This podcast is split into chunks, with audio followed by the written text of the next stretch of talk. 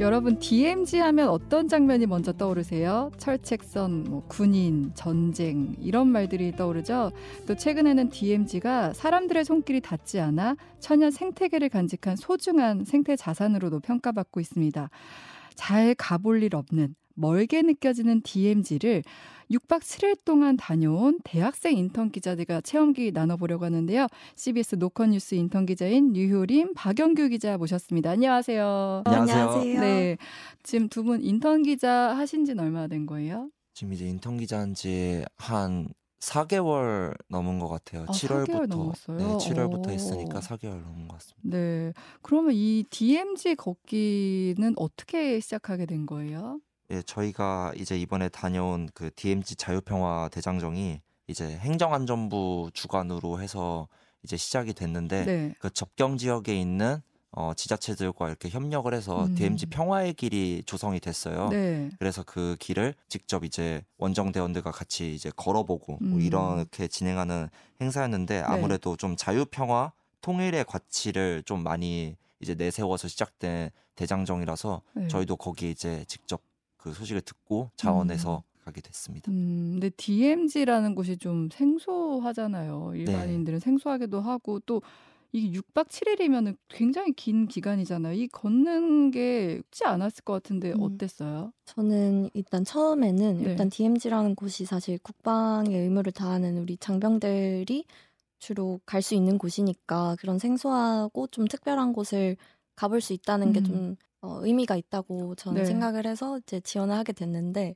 생각보다 좀 어려움도 있긴 했어요. 좀 6박 7일 동안. 가방 메고 계속 걷는 거예요? 그렇죠. 저희는 취재를 해야 돼서 네. 고프로만 들고 이렇게 아. 다니긴 네. 했는데 네. 거기 있는 대원들은 다 이제 무거운 가방에 짐까지 들고 어. 가시긴 했죠. 편하게 갔음에도 불구하고 좀 이렇게 오래 걸어본 경험이 많이 없다 보니까 네. 좀 힘든 부분이 없지 않아 있었다. 하루에 몇 시간씩 걷는 거예요? 하루에 보통 오전에 세네 시간 걷고 어. 오후에도 한 두세 시간 걷고 해서 합치면은 보통 여섯 일곱 시간 정도는 걸었던 것 같아요. 여섯 일곱 시간 하루에 몇 킬로 정도 대충 걷는 것 같아요? 어 이게 날마다 다 달랐는데 네. 10km 이상씩은 음. 많으면은 16km까지도 걸었던 날도 있었고 음, 해보니까 어떤 점이 좋았어요? 뭐좀 의미가 있었다고 음. 느낀 점은 일단 거기에 두 타연에 갈 일이 있었는데 네.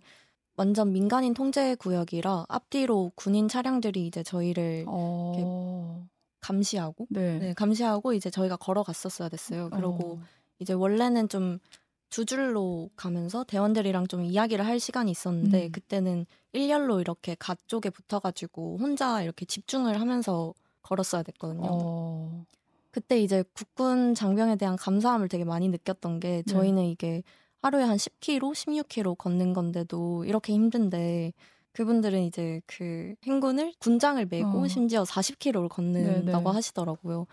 과정에서 되게 감사함을 좀 많이 느꼈던 어, 것 같아요. 그 기사에서 보면은 산티아고 순례길과 비교를 했더라고요. 네네네. 어떤 점이 그랬던 것 같아요? 일단은 그 DMZ 평화의 길이 조성된 어떤 배경 같은 게 음. 그걸 좀 보면은 네. 한국에도 이제 산티아고 순례길 같은 세계적인 걷기 명소가 있었으면 좋겠다 뭐 이런 어. 취지에서 시작된 부분들이 네. 있었거든요. 음. 그리고 또 이제 저희가 만나본 사람들 거기서 원정 대원분들 중에서도 산티아고 순례길에 다녀오신 분이 있었어요. 음, 실제 그래서- 갔다 오신 분. 네네네. 네. 그래서 뭐 산티아고 순례길은 어떤가 이런 거 음. 저희가 여쭤보기도 했었는데 다른 매력이 있다고 말씀을 많이 해주셨고 네. 근데 이제 길 자체가 음. 산티아고 순례길 같은 경우에는 종교적인 의미가 조금 들어가 있는 음. 느낌도 있는데 이 길은 그렇다기보다는 자유평화 통일 아. 가치도 이제 추가되면서 네. 어쨌든 걷는 그 속성 자체는 사실 비슷한 부분이 있거든요. 음. 네. 걸으면서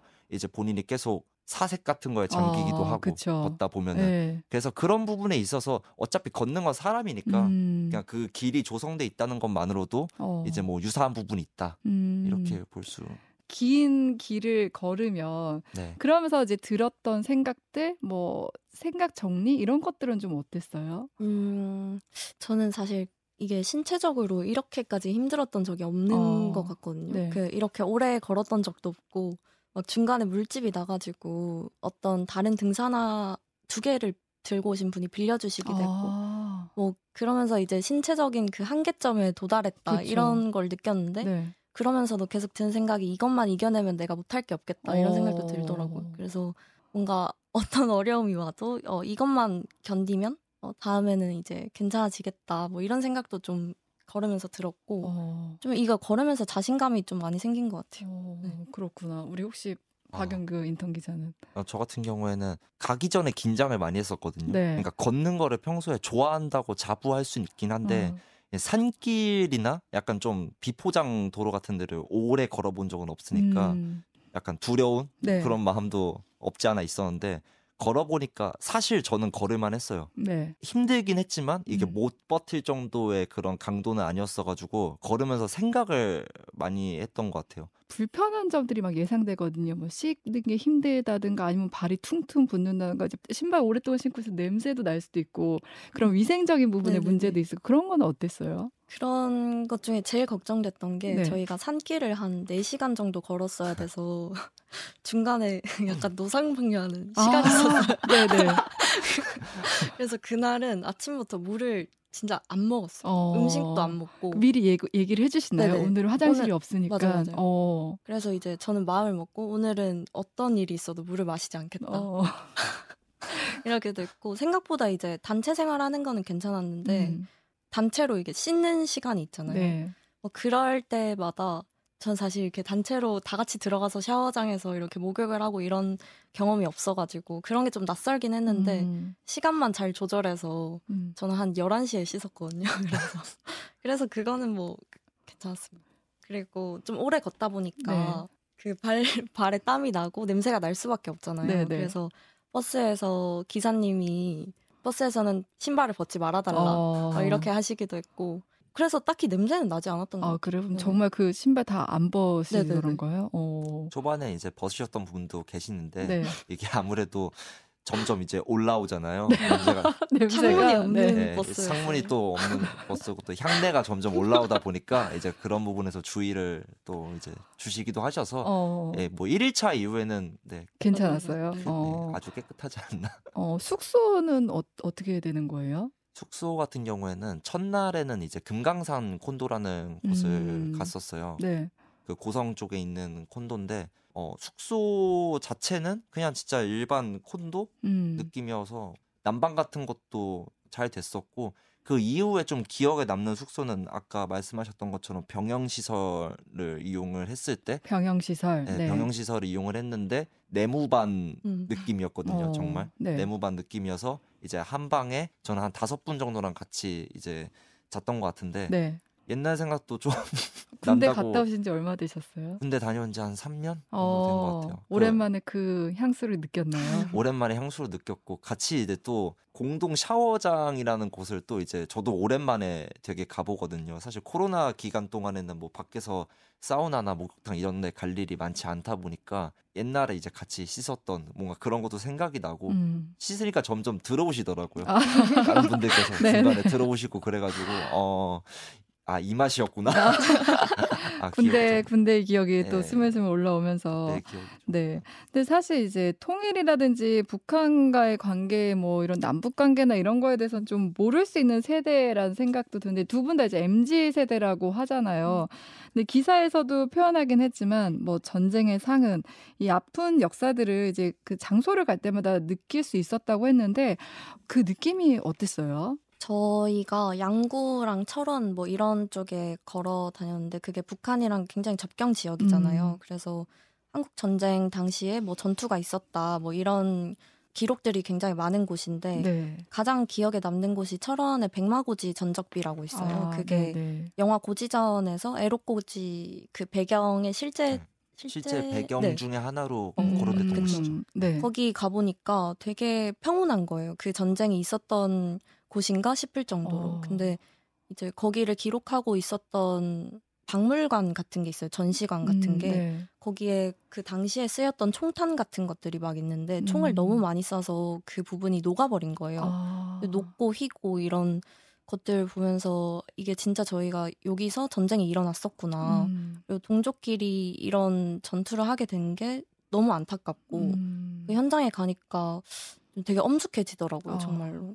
이게 진짜 통일의 가치, 평화의 음. 가치 이거를 진짜로 되새기게 된 순간이었던 것 같아요. 음. 묵념하는 시간이 두 번 정도 있었거든요. 네. 대장정을 하면서 첫 번째가 음. 이제 양구 전투 위령비라고 해서 음. 양구 지역에 있었던 어, 이런 종합적인 고지전들을 에서 희생당한 어 그런 호국 영령들을 위로하는 이제 백마고지 전적비는 이제 백마고지 전투에 한정돼서 음. 이제 거기에서 어떤 일이 있었고 이들을 약간 위로하는 그런 그 전적비였는데 그런 곳에 가서 이제 묵념을 하고 이제 참배를 드리고 이런 식으로 하면서 이분들이 무엇을 위해 희생을 당해야 했을까라는 음. 생각도 예, 이분들이 있었기에 뭐 지금의 어떤 평화가 있을 음. 수 있었다라는 그런 생각도 들지만 결국 네. 이제 같은 민족끼리 어. 있었던 어떤 참극이잖아요, 음. 이게.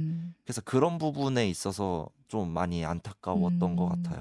그러니까 저희가 이 인터뷰를 우리가 하자 하고서는 그 이후에 이제 북한이 정찰 위성을 음. 발사하고 음. 남북 간 뭐 9.19 군사합의 효력 장지까지 맞물면서 좀 긴장이 고조되고 있는 상황이잖아요. 네. 근데 두 분은 이제 또 거의 갔다 왔기 때문에 음. 예전과 다르게 이런 뉴스들이 좀 다르게 음. 다가올 것 같다는 생각도 네네네. 드는데 어땠어요? 그 저희가 그 사실 DMZ 그 접경 지역을 되게 많이 돌아다녔는데 거기서 사라진 마을, 기마 마을 뭐 이런 식으로 되어 있는 표지판을 봤거든요. 네. 그 한국 전쟁 당시에 포격을 너무 많이 맞아서 음. 목적 건축물이 다 파괴가 된 거예요. 네. 그래서 그 마을 자체 그 행정구역 자체가 사라졌는데 음. 뭐 그런 식으로 예전에는 되게 번성했던 마을이 지금은 거의 50가구만 남아 있고 이런 경우들이 되게 많았어요. 네. 그러면서 그렇게 황폐해진 접경 지역을 보니까 이게 북한과의 긴장으로 인해서 그 일반 주민들이 너무 피해를 받고 있구나. 음. 이걸 조금 엄청 체감을 북한과 긴장이 완화되길 바란다. 뭐 이런 음. 마음이 좀 음. 진심으로 들더라고요. 어, 네, 네.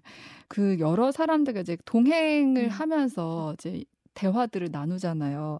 기억에 남는 대화 있을까요? 이제 걷기 마스터라는 분이 계셨어요. 그러니까 전성원 씨라고 이제 걷기를 굉장히 많이 하시던 분이 계셨는데 이분이 예전에 이제 철원 쪽에서도 이제 근무를 하셨었대요 아, 군인으로서 어, 그래서 그런 부분에 있어서 약간 되게 감에 있다 이런 음. 말씀도 많이 하셨었고 50대부터 본격적으로 걷기를 시작하셨었대요 산티아고 순례길도 아, 가보셨고 네. 우리나라에 이제 다른 이제 길도 있거든요. 음. 해파랑길 뭐 이런 길들이 있는데 네. 이런 것도 이제 자주 다녀오시고 해서 이번에 DMZ 평화의 길도 한번 걸어보고 싶고 음. 이전에 철원에서 복무했을 때 그때 네. 기억도 좀 살리고 싶다 음. 이렇게 해가지고 오셨었는데 그분이 이제 막 걷기 카페 같은 것도 운영하시고 걷기에 대한 오. 열정이 되게 남다른 분이셨어서 네네. 네. 그분이 이제 저희가 이제 취재할 때 그냥 따로 많이 도와주시기도 하시고 음. 저희한테 얘기도 되게 많이 걸어주셨던 음. 분이셔서 특히 류요림 인턴 기자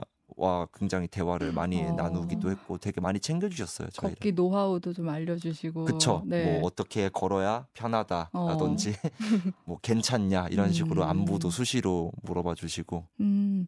근데 뉴요린 기자 사전에 우리 얘기 나눴을 때 울, 이렇게 말하다가 울컥했던. 어, 맞아요.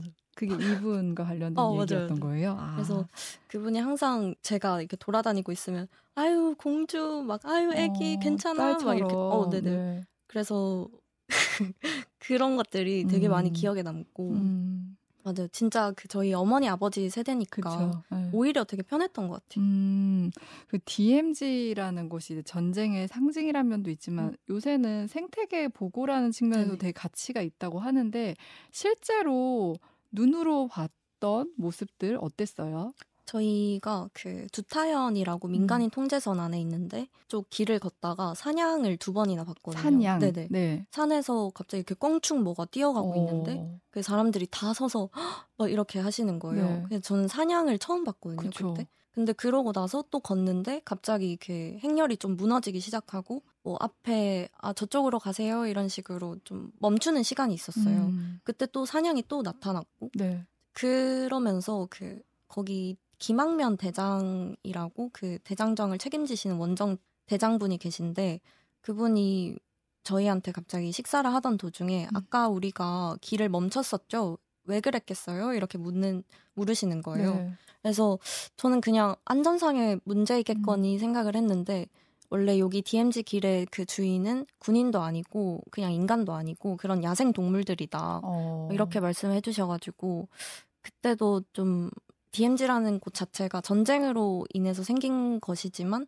지금은 오히려 사람이 손을 안 대니까 야생동물들이 많이 지나다니고 정말로 깨끗한 곳이 음. 되었구나 이런 것들이 조금 역설적으로 네. 다가오지 않았나 음. 그런 생각이 그 두타연이라고 이제 금강산 가는 길 이목정 가는 길에 있는 연못이 있어요 두타연이라고 근데 거기 이제 상류 이제 폭포를 저희가 봤었는데 그 보는데 너무 이제 예쁜 거예요. 음. 그래서 이제 지나가는 이제 원정대원 분들도 여기가 만약에 대중에 개방이 되면은 사람들이 진짜 많이 오겠다 이런 얘기도 좀 음. 하셨었거든요. 이제 그만큼 되게 아름다운 곳이었는데 이 아름다운 곳이 유지될 수 있었던 이유는 결국에 역설적이게도 민간인 통제 구역이기 어, 때문에 네, 네. 이제 이게 유지가 될 수 있었던 아, 것이죠. 그래서 네. 그걸 보면서 결국에 인간의 발이 닿는 곳은 황폐화라고 해야 될까요? 음. 결국에 이런 식으로 소비될 수밖에 없는 걸까라는 네. 오묘한 기분이 좀 어... 많이 들었었어요. 그러면 여기 이번에 이제 행군을 했던 그 공간들은 평소에 일반인들은 아예 갈 수 없는 곳들인 거죠? 하루에 개방을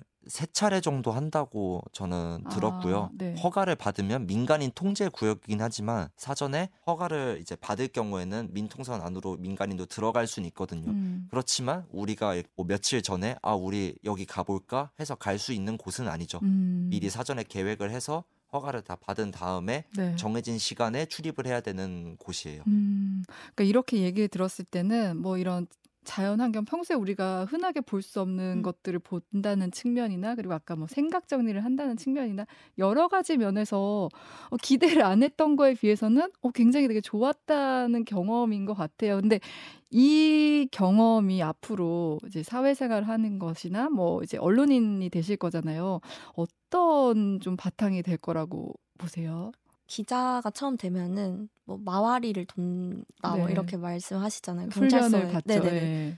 그런 것들에 좀 도움이 되지 않을까 어. 생각을 많이 했는데 이게 신체적으로 힘든 것들도 있는데 신체가 힘드니까 진짜 정신도 같이 좀 무너지더라고요. 음. 그러면서 멘탈을 어떻게 케어해야겠다, 관리를 해야겠다 평소에 그런 생각도 좀 많이 하게 됐고 나이대가 굉장히 다양했잖아요. 네. 그리고 어떤 분은 제주도에서 오시기도 하고 음. 뭐 이런 식으로 다양한 사람들을 한 공간에서 만날 수 있는 기회가 좀 많지는 않은 것 같은데 기자가 된다면 이제 다양한 곳에서 온 다양한 사람들을 만날 음. 거니까 그런 관계를 쌓는 거에 도움이 되지 않을까 그런 음. 생각도 있습니다. 네, 네, 네. 저 같은 경우는 이제 DMZ를 가기로 이제 마음먹었던 가장 큰 이유 중에 하나가 현장 취재를 좀 해보고 싶었었거든요. 음. 근데 이렇게 기회가 됐고 DMZ가 사실 오지에 속하잖아요. 그쵸. 엄밀히 따지면은 그래서 이런 오지에 다양한 연령대 분들이 걷는데 내가 현장 취재를 어, 가는 이런 네. 경험 자체가 굉장히 드문 경험이라고 저는 생각을 했었기 때문에 음. 자원했었던 게 가장